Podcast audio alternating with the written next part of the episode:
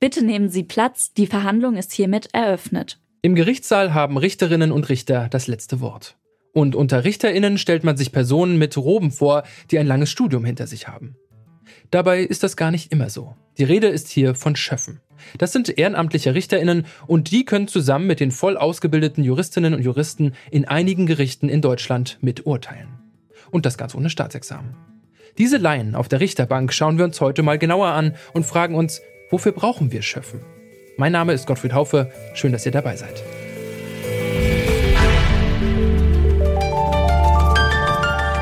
Zurück zum Thema.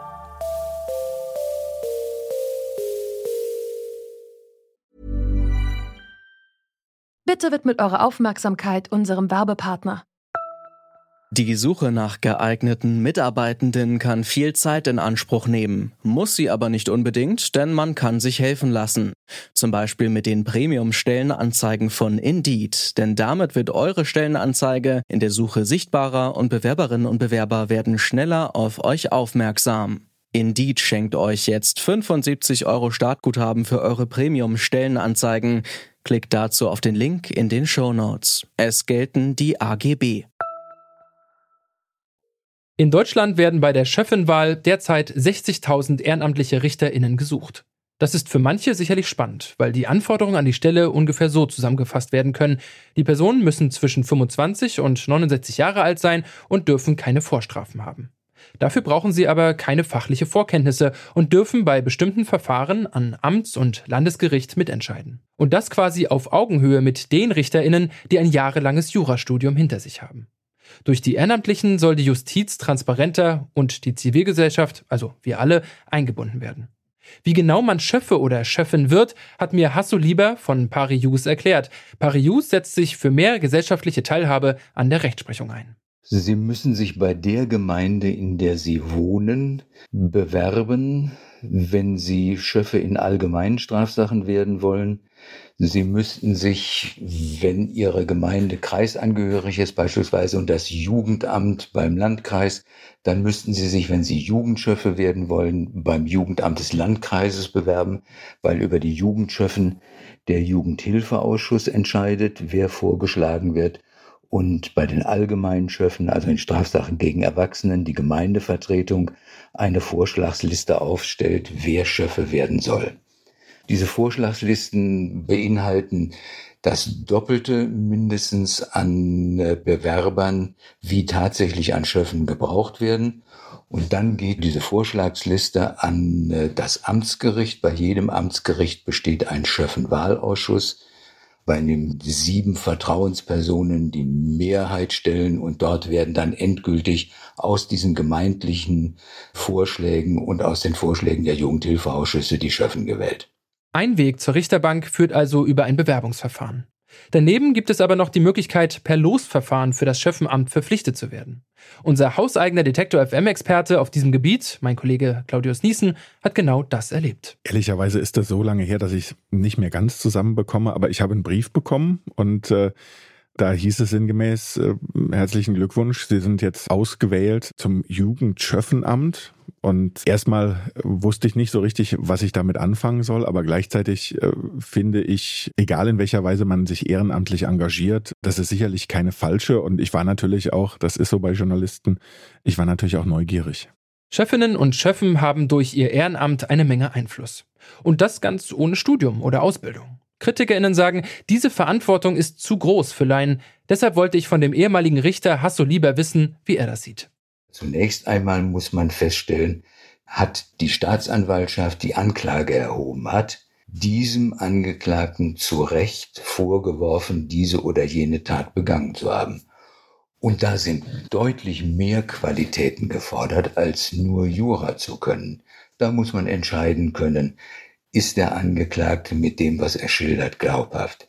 Kann man dem Zeugen, der den Angeklagten belastet oder kann man den Zeugen, der den Angeklagten entlastet, kann man denen glauben? Ist das wahrscheinlich, was die Zeugen da bekunden? Stimmt das mit meiner Lebenserfahrung, wie sich Menschen verhalten, überein? Also das, was sie eigentlich tagtäglich machen, wenn sie jemandem Unbekanntes begegnen und der will etwas von ihnen, dass sie immer checken, Ist er glaubhaft? Ist er seriös? Ist das, was er mir erzählt, wahrscheinlich richtig? Also Menschenkenntnis, Lebenserfahrung, Berufserfahrung spielen da eine sehr, sehr große Rolle.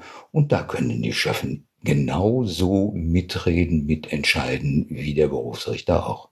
Dass Chefinnen keine juristische Vorerfahrung haben, das ist also genau der Kern der Sache. Also das ist jetzt nichts irgendwo so, so eine Spielerei. Da machen wir mal ein bisschen auf Demokratie, sondern hier üben Leute, die nicht bei der Justiz beschäftigt sind. Diese Feststellung ist viel wichtiger, als dass sie keine Juristen sind. Sie sind nicht bei der Justiz beschäftigt, sie werden nicht befördert, sie werden nicht beurteilt, sie sind die wirklich unabhängigen Richter in einem Gericht, die nehmen an der Rechtsprechung, die nehmen an der Entscheidung über einzelne Menschen und deren Schuld und Unschuld teil. Und das finde ich ausgesprochen wichtig, auch aus meiner eigenen Erfahrung als Richter, dass man Leute neben sich hat, mit denen man zum ersten überhaupt diskutieren kann. Ist viel wichtiger und viel erfolgreicher, als wenn man ganz alleine entscheidet dass man dabei Leute hat, die einen anderen Blick auf die Sache haben können, die mich dazu zwingen zu begründen, warum ich dieser oder jener Meinung bin. Und daraus entsteht dann im Konglomerat der Meinungsaustausche, entsteht ein Urteil, das verglichen mit einem Einzelrichterurteil einfach die Wahrscheinlichkeit auf seiner Seite hat, dass weil es mehrfach von allen Seiten geprüft worden ist, einen höheren Grad der Richtigkeit hat, als wenn ich ganz alleine entscheide. Halten wir also fest, das Schöffenamt sorgt dafür, dass Urteile demokratischer werden können. Damit das klappt, müssen die Laienrichterinnen unvoreingenommen in eine Verhandlung gehen, deswegen kennen sie vorher auch nur das Aktenzeichen eines Falls.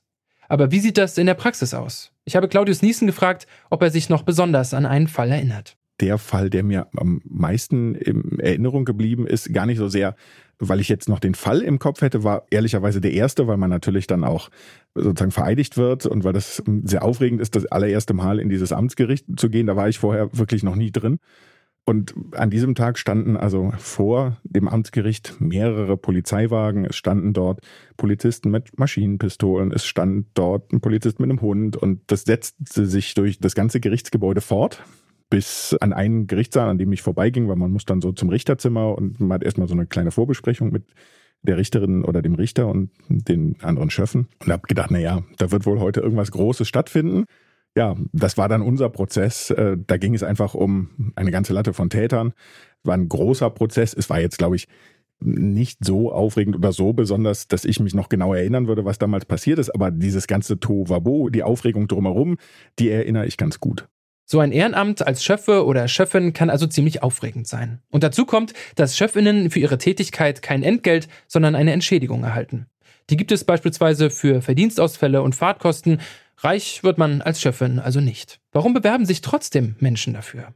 Claudius Niesen hat mir erzählt, warum er das Ehrenamt so wichtig findet. Mir geht es gar nicht darum, dass man da irgendwas entscheidet oder dass am Ende irgendjemand hinter Gittern landet oder so. Im Gegenteil, Jugendstrafrecht hat immer einen erzieherischen Impetus. Und das ist eigentlich das, was mir wichtig ist und warum ich auch gesagt habe, ich will genau dieses Schöffenamt ausüben. Es gibt sicherlich, äh, ich sage es jetzt mal übertrieben, andere Kammern, da gibt es dann Mord, Totschlag, Banküberfall, ich weiß es nicht, oder irgendwie Shiny Flakes oder so. Das sind andere Gerichte. Mir geht's überhaupt nicht darum, dass da irgendwas Spektakuläres ist oder dass ich da irgendwas Spannendes erlebe, sondern ich glaube, es ist sehr, sehr wichtig, da eher irgendwie ehrenamtlich was zurückzugeben.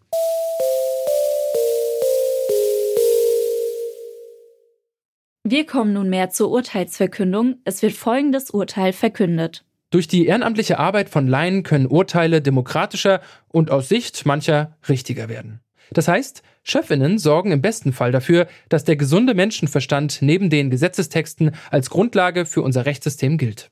Und falls ihr jetzt überlegt, in Zukunft Schöffe oder Schöffin zu werden, hier noch ein Tipp von Langzeitschöffe Claudius Niesen man sollte auf jeden Fall immer einen Block und einen Stift mitnehmen. Damit kommen wir für heute zum Ende. Mit mir auf der Redaktionsbank saßen Lukas Stöckel, Clara Schritzinger und Lars Fein. Produziert hat sie Stanley Baldauf und Chefin vom Dienst war Hanna Kröger. Mein Name ist Gottfried Haufe. Ich sage Tschüss und bis zum nächsten Mal.